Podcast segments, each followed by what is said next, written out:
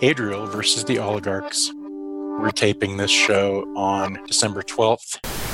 So, Matt, just before we started taping here on Thursday, uh, Twitter announced that it would begin verifying all congressional and gubernatorial primary hopefuls.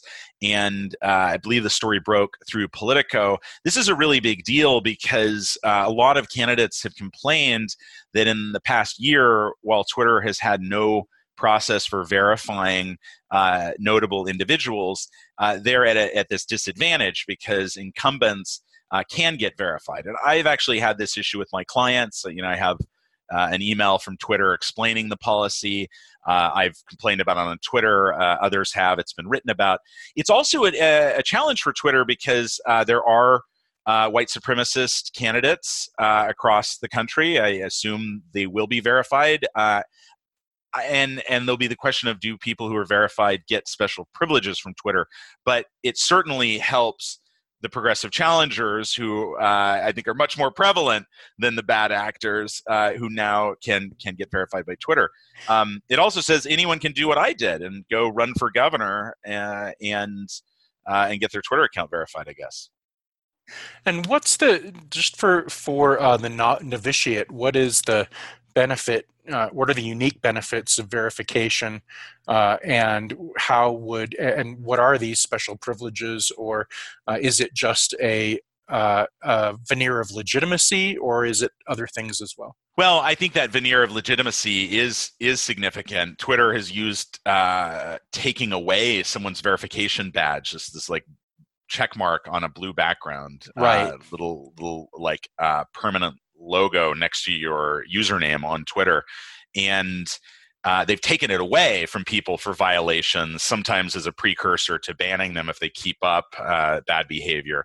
Um, so it, it's a little bit of like a rank thing on Twitter. It very much is a, a mark of privilege. Uh, and you get other, um, there's some features in Twitter that are unlocked, although I think they've they've reduced some of those. There used to be a filter for sure, and it, it may be present in in um, in some of the apps still. I don't know if it's in the API where you could uh, see just uh, replies just from verified people. Um, you could see your followers uh, who are verified.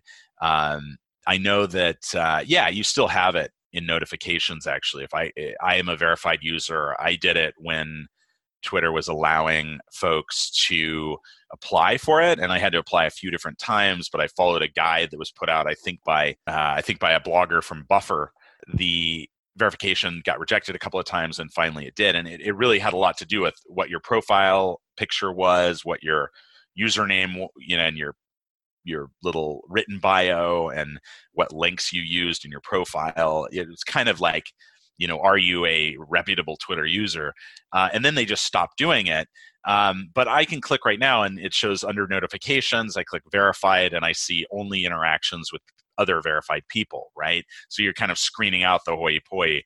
And uh, I, in that way, it's been something that was more like for journalists and for uh, actors or whatever people who wanted to to have uh, the rarefied air of only other verified users. Um, but in the political sense, it's very strange to have only incumbents and not challengers verified uh, because it, it, shows some kind of bias. And Politico is reporting that this was because Twitter um, is rejecting political ads and saying that, oh, you know, political speech needs to be organic. And so it makes it even more clear that there's this disparity where the incumbents had an advantage. So uh, doing away with that. And I've already seen candidates tweeting about, oh, now I have the badge. Uh, public pressure, media pressure, the pressure of the kind of work that you and others are doing uh, is really landing somewhere, at least, uh, with uh, these big social media companies. Right, and in fact, I think that's a that's a net good. You know, I, I can kind of see like the problems that are happening. This, I think, is overall positive. I think that they should bring back a verification system where any user that wants to be a verified public individual um, should be able to be verified because that's kind of where it's useful. It's kind of saying I stand behind my tweets, basically. It's like a double. Mm-hmm. Uh, you know, you can be anonymous on Twitter, you can use your real name on Twitter, and then there's other users who are verified. And it seems to me that you shouldn't have that many layers um, on a platform. But Twitter also, you know, made news this week saying that they want to um, be a consumer of an API standard uh, or a platform standard that would basically make Twitter like a consumer of of maybe an open source project, which would be amazing. So Twitter, I mean, you get Jack uh, Dorsey. You know, he's doing the. I think he's doing like Wim Hof stuff. He's doing like the the freezing cold and a lot of meditation, I believe, and uh, and uh, the intermittent fasting. So maybe he's uh, maybe he's realized that he can do more good in the world, and uh, and we're going to see a lot of positive changes. So um, I, I want to talk about something else that's happening here Thursday, uh, but but uh, first, if we have a clip uh, from PolitiFact and Capital Public Radio, and that uh, clip is uh, going through how fact checking actually works on Facebook and what is and isn't covered. Will you clarify PolitiFact's relationship and, and working plan with Facebook? Yeah. Because it got very cloudy in terms of Facebook's vulnerability and Yeah. role in the dissemination of information that was false or fake. Totally true. I mean, I had a conversation with a woman um, about two weeks ago on the phone um, who was at a base level was surprised to know that Facebook wasn't fact checking every piece of information on, on Facebook, and and that was shocking for me. But it really speaks to how much more work we need to do about talking about our role with Facebook and Facebook's role in the 2020 election in particular. Um, basically, uh, our partnership with Facebook is is pretty simple. Facebook flags information that they think might be false. Um, they think it might be false because um, someone alerted them to it. Uh, a user said, "Hey, I think this is false information," or their algorithm detected something weird about it. Um, we get a list of stories every day. It could be a thousand. It could be two thousand stories. It could be images, videos, uh, memes. We then choose what to fact check. Um, so Facebook has no say in what we fact check or who we fact check. But we use that list that they provide as a guide to say what is the most um, viral misinformation or likely misinformation out there. We fact check that information. We find to be if we find it to be false, two things happen. Anyone who shared that piece of misinformation gets a notification saying you shared something that was false. Here's the fact check that you might want to read. Secondly, what happens is Facebook takes the step to demote or downrank that misinformation in your newsfeed. So if you haven't seen it yet, you're a lot less likely to actually see it. Um, now, the controversy is Facebook has exempted one type of speech from that program, and it's direct political speech. So uh, if Capital Public Radio published mis- misinformation online, I could fact check it and demote that that post. But if Donald Trump posted the same exact material, I would not have the ability to essentially penalize him. Now, as you know, Chris uh, here at PolitiFact California and us at PolitiFact at National fact check politicians every day. Um, so that doesn't change. It's just that Facebook doesn't take the the penalizing action based on our work. We've had that conversation here, Chris, Right. and partly the way it involves a campaign for governor in the state, Right. and where people take stands on being able to know and sort through what's true and false. Right. We even have a uh, a man who is running uh, as a sort of a protest campaign on this very issue, Adriel Hampton, a San Francisco man who this is really his sole issue to protest Facebook's what he calls a broken policy. I, think the broader question is how do you fight disinformation in general? And isn't the fight going to be more intense than ever in this next 2020 campaign cycle? Yeah, I think it's really hard, and I don't. I don't honestly. I'll be frank. I don't think we have a good answer yet. Um, one of the things that worries me is I think the people who read or see fact checks, uh, like the ones Chris writes, are probably the people who need it the least. Right. So um, uh, we need to do a much better job of trying to reach the people who actually need the corrective information, and that's really hard because you're you're trying to go at someone's core fundamental beliefs. Now, um, I think that actually the one thing about the Facebook project that I really do like is it's really the first time fact checkers have a direct and very tangible impact on the spread of misinformation online. So I think it was a really interesting look inside how the fact checking process works. It was interesting when the Aaron said thousands of stories come to them each day or thousands of posts and then they choose which ones to take action on so they're like uh, you know uh, it's like the supreme court it's like uh, uh, that ruling will stand or, or it won't um, and it also tells you that like a fraction of the things on facebook do get checked. I did talk uh, in the past to one of the fact checking groups uh, called lead stories. They have something called Trendolizer that alerts them when something is going viral and that's uh, one of the ways that they uh, prioritize what to check. Um, but we also just don't know how many user complaints does it take to get an ad into the queue. And then the big thing is these guys are saying straight up, we fact check all the politicians, but on Facebook they're not doing that, and they're not um, limiting the content uh, if it's not uh, not factual, regardless of, of what these independent, uh, journalistically trained fact checkers determine. That problem with political fact checking uh, first really came to a head after Biden uh, was assaulted by the Trump campaign about his son's uh, involvement with Ukrainian uh, energy firm. And independent fact checkers were saying that the ad was not true. Uh, and uh, Nick Clegg, uh, formerly of the Liberal Democrats in the UK, was uh, defending that policy of Facebook not fact checking political ads. So we've now got an election uh, going on in the UK as we're speaking. The results are uh, likely beginning to trickle in, and we'll know uh, in the next day or so the results. Uh, what happened uh, in that election with Facebook?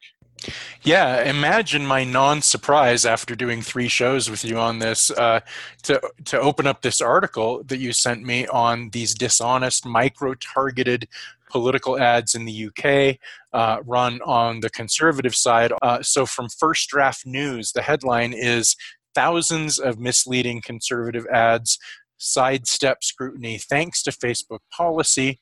Uh, and uh, it says, according to the data available through the Facebook Ad Library API, nearly 90% of the ads posted in the first days of December push figures already challenged by Full Fact, which is uh, FullFact is the UK's leading fact-checking organization. Wow, you and I are both uh, old enough uh, and experienced enough in the journalism industry to remember when there wasn't a huge number of independent fact checkers. I, is this something that the internet created? Because it used to be that that newspapers had some credibility, they had journalistic standards, they had associations for journalists who want to opt into certain standards, and then. Uh, is this a new thing? You know, Britain's biggest independent fact checker, or there was the case that I think we we discussed it on a previous episode with the uh, uh, the Dutch fact checker like quitting because they didn't want to uh, put up with Facebook's policies around political ads? Well, I, I, Facebook changes the equation because, uh, as we've talked about, the uh, the number of ads to fact check is just is physically impossible. But as far as the organizations, it seems like uh, the, these fact checkers are either affiliated with media so I know, for example, the Washington Post has its own uh, sort of fact-checking blog, um, mm. and th- but then you also have uh, organizations like uh, this one in the UK, FullFact.org, uh, which seems to be doing good work there, including forcing Facebook to recently to deactivate some Conservative Party advertisements, or I guess I should call them adverts because it's the UK. The UK. but so so they're, and they're a they're a nonprofit, what we would call a nonprofit. They they in the UK, it's just all they're all called charities, but Full Fact is a nonprofit organization.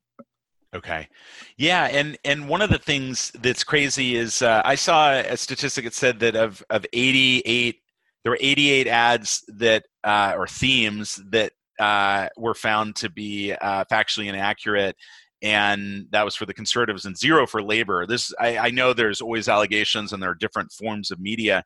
This was specific to facebook um, but the other thing is, uh, this first draft article is reporting that Conservative Party's official Facebook page created over 6,000 ads between the first and the fourth alone. Mm-hmm. Um, and so that's how many how many ads a day?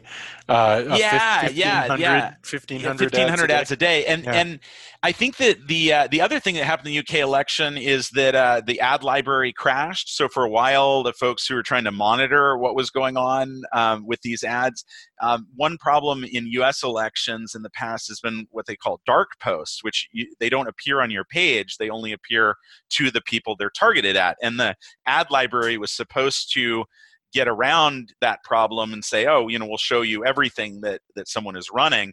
Um, and and here, you know, critically in the days before the vote, uh, I think I think it was um, it was down on on the Tuesday before the vote. You had um, uh, those ads were missing, and so researchers, fact checkers um, could not.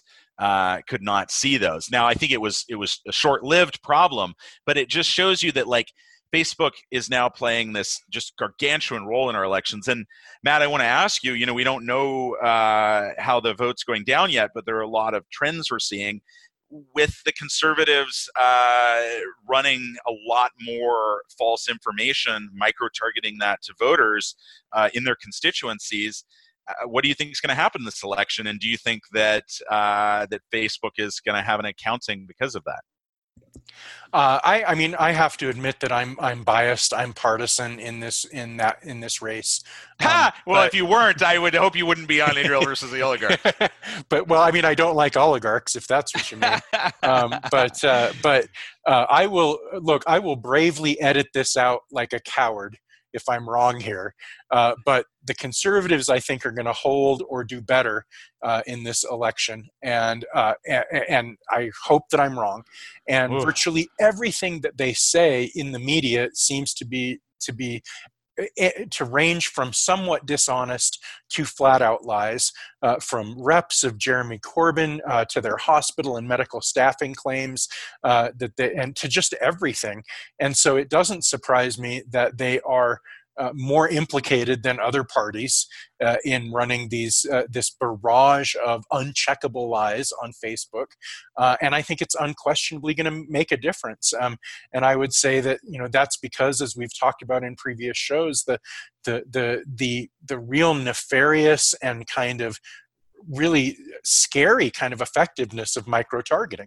There's there's a school of thought with research behind it that almost says that very little changes the results of a race, right? And and that like in terms of a uh, a, a measurable action like uh, yard signs or maybe door knocks change it by like two or three percent, right? These very tiny variations, but turnout is critical and really seems to me that the biggest thing that this these misinformation disinformation campaigns are effective at is voter suppression. They get people to be depressed to not come out um, and also they fire up their own base. Because if if you believe the lies or you're like well time we're finally getting them you know that's a motivator. And eh, this election i think is really going to be the first one where after since 2016 and uh, what we saw with misinformation in disinformation in 2016 with the Trump campaign openly uh, uh, working to suppress uh, liberal voters uh, and minority voters uh, as a strategy, you know, using Facebook. this UK election is the uh, the, the the big one since then. And I think a lot of folks are are going to be watching this and thinking about it. And I've already been talking with legislators in California, and one of the things I, I've heard is that this is really easy for someone to understand if you're a, an elected official. You really don't want people to be able to use Facebook to run falsehoods about you uh, unchecked. And so Facebook is, I think, in for a real ride. A lot of our American listeners might not be aware of the way in which these UK national elections are really just a long series of local elections. Uh, it's just local election after local election after local election uh, where you are electing your member of parliament. And so uh, 10 people showing up or not showing up can swing an MP race. Would be like if when we have the House of Delegates election in Virginia and where all of the uh, members of both houses are up, uh, they then get to pick the governor. Is that that kind of a way to think yeah. about it? No, I think that's that that's very it's very much like that, and that's what a national election is like uh, in in a system there. And and I think that uh, obviously the, this micro targeting has an impact in manifests its impact in different ways in different elections but you can totally see how you know even the idea of just getting you know getting a bunch of people not to show up in a neighborhood uh, is enough to swing any one of these races it, it makes me think about a, a, future show topic, which would be the census, uh, micro targeting, and how uh, gerrymandering works, or are somewhat similar uh, in the mm-hmm. way I mm-hmm. conceive of them. You're yeah, they're to, cousins. They're cousins. They really are. You yeah, wanna, we should definitely talk about that sometime. Yeah, because you're trying to bring in your affinity groups and push out the people who are less likely to vote for you, and that's what you're doing with with this targeting and with the way they draw the lines. And I think we're also going to see some interesting things Facebook has already said that uh, that it's going to be monitoring disinformation about the census to actually take action on that um, because mm. we have a lot of uh, things riding on uh, who reports in at the census, how high different uh, um, minority groups uh, register with the census versus uh, you know your your uh, middle class homeowners who are who are mo- most likely to uh, to return the forms and to uh, respond to, to long form and things like that. I want to uh, kind of always have something on here. Where we're really clearly talking about the oligarchy and how it's functioning. Even though Facebook and big tech are uh, more and more under fire uh, for how they treat uh, consumers and our privacy and how they treat their workers. Uh, there's a news story in the New York Times that just uh, says, well, despite you know any kind of any kind of thing that, that's happening, those stocks are just going up, up, up, up, and uh, it's pretty uh, intense when you uh, look at the numbers. Uh, Apple stock is up 70% on the year. Uh, Alphabet, the Google parent, is up 28%. Microsoft's up 49%. Amazon's not doing as well. It's only up 16%. I think that's actually lower than the S&P. Uh, and Facebook was up by 53%. It took a hit today because uh, here on Thursday, the FTC um, it was reported by Dow Jones, is looking at an injunction against Facebook uh, on antitrust grounds, uh, which would potentially stop it from uh, integrating, further integrating some of its apps. So I guess folks are concerned about how that impacts. Uh, Facebook just went all caps and under Facebook, there are the products Facebook, Instagram, WhatsApp. And so, if you're heavily invested in the middle class, if you've got a big 401k, like things are looking good for you this year, but the actual stock market has become totally separated from the public opinion of these companies and from how they're doing with their employees. Because this week it was also reported, this is in Bloomberg, that uh, Facebook and uh, uh, and Google have both fallen out of the top 10 best places to work. So consumers are, are concerned and workers are becoming increasingly unhappy. You know, they might be making plenty of money, but their lives uh, are not free and uh, their time is not theirs.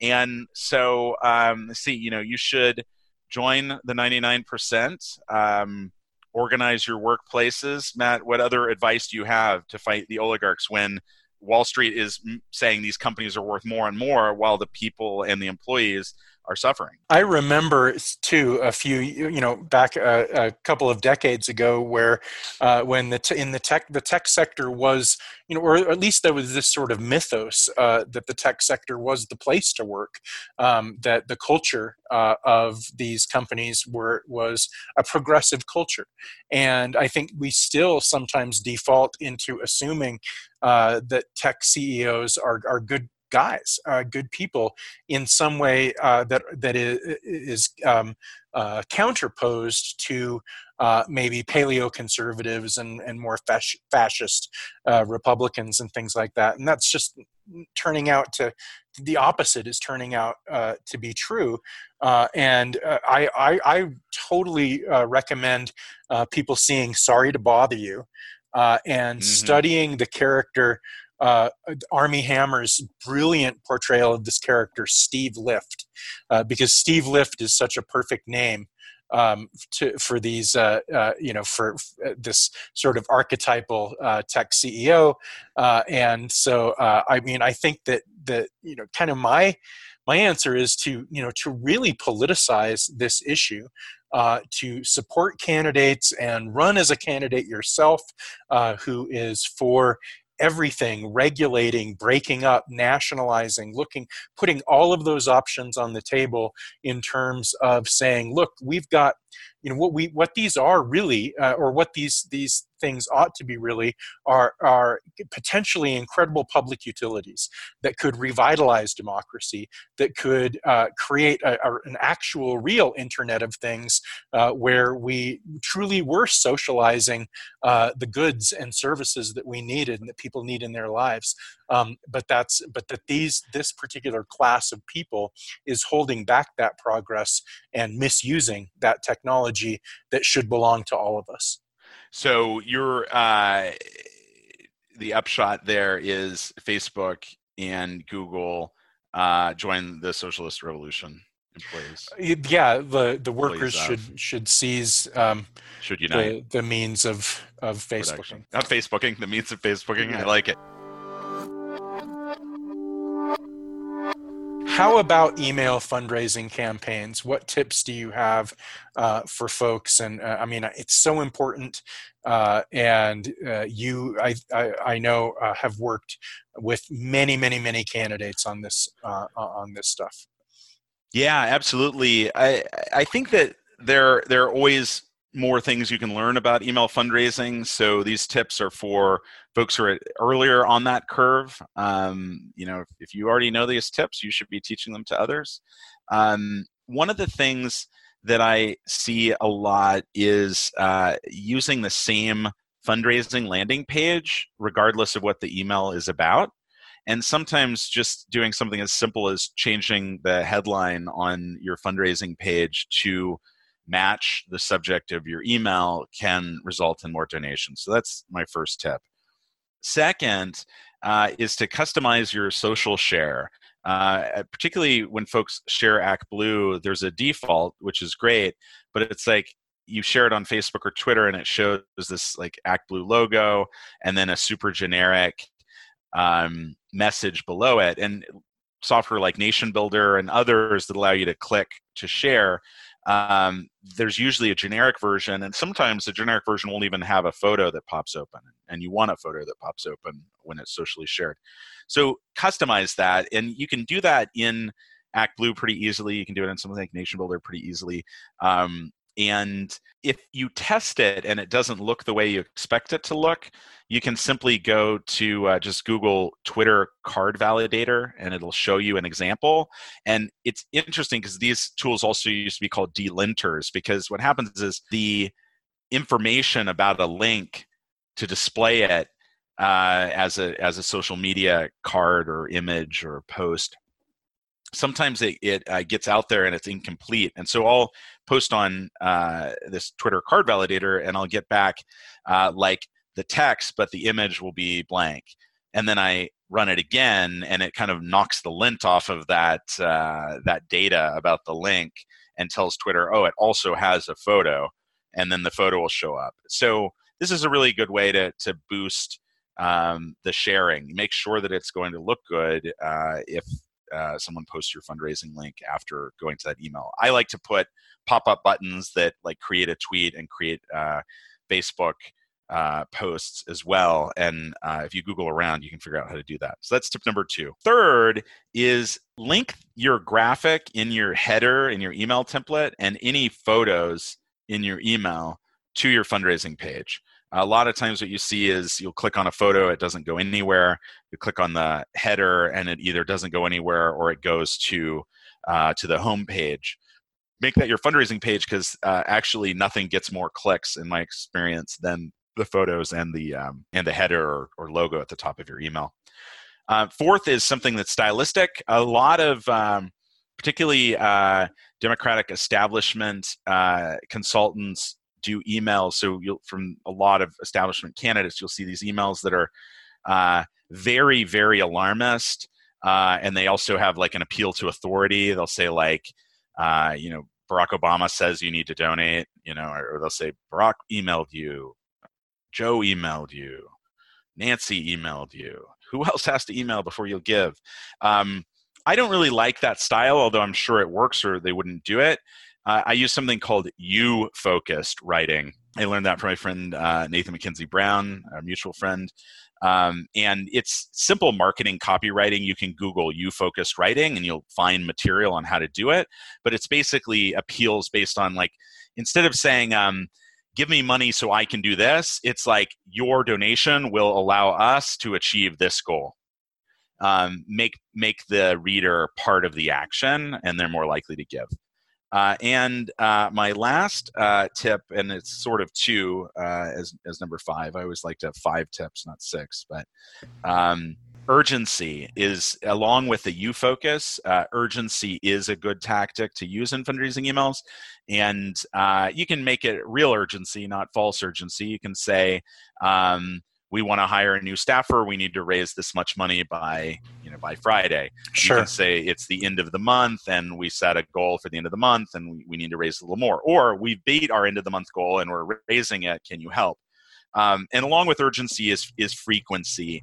Um, a lot of email programs are way too infrequent because most uh, maybe one in four subscribers opens each email. So if you want everyone to uh, open one email a week, you should be sending uh, like four emails a week. And that's kind of my benchmark is about four emails a week.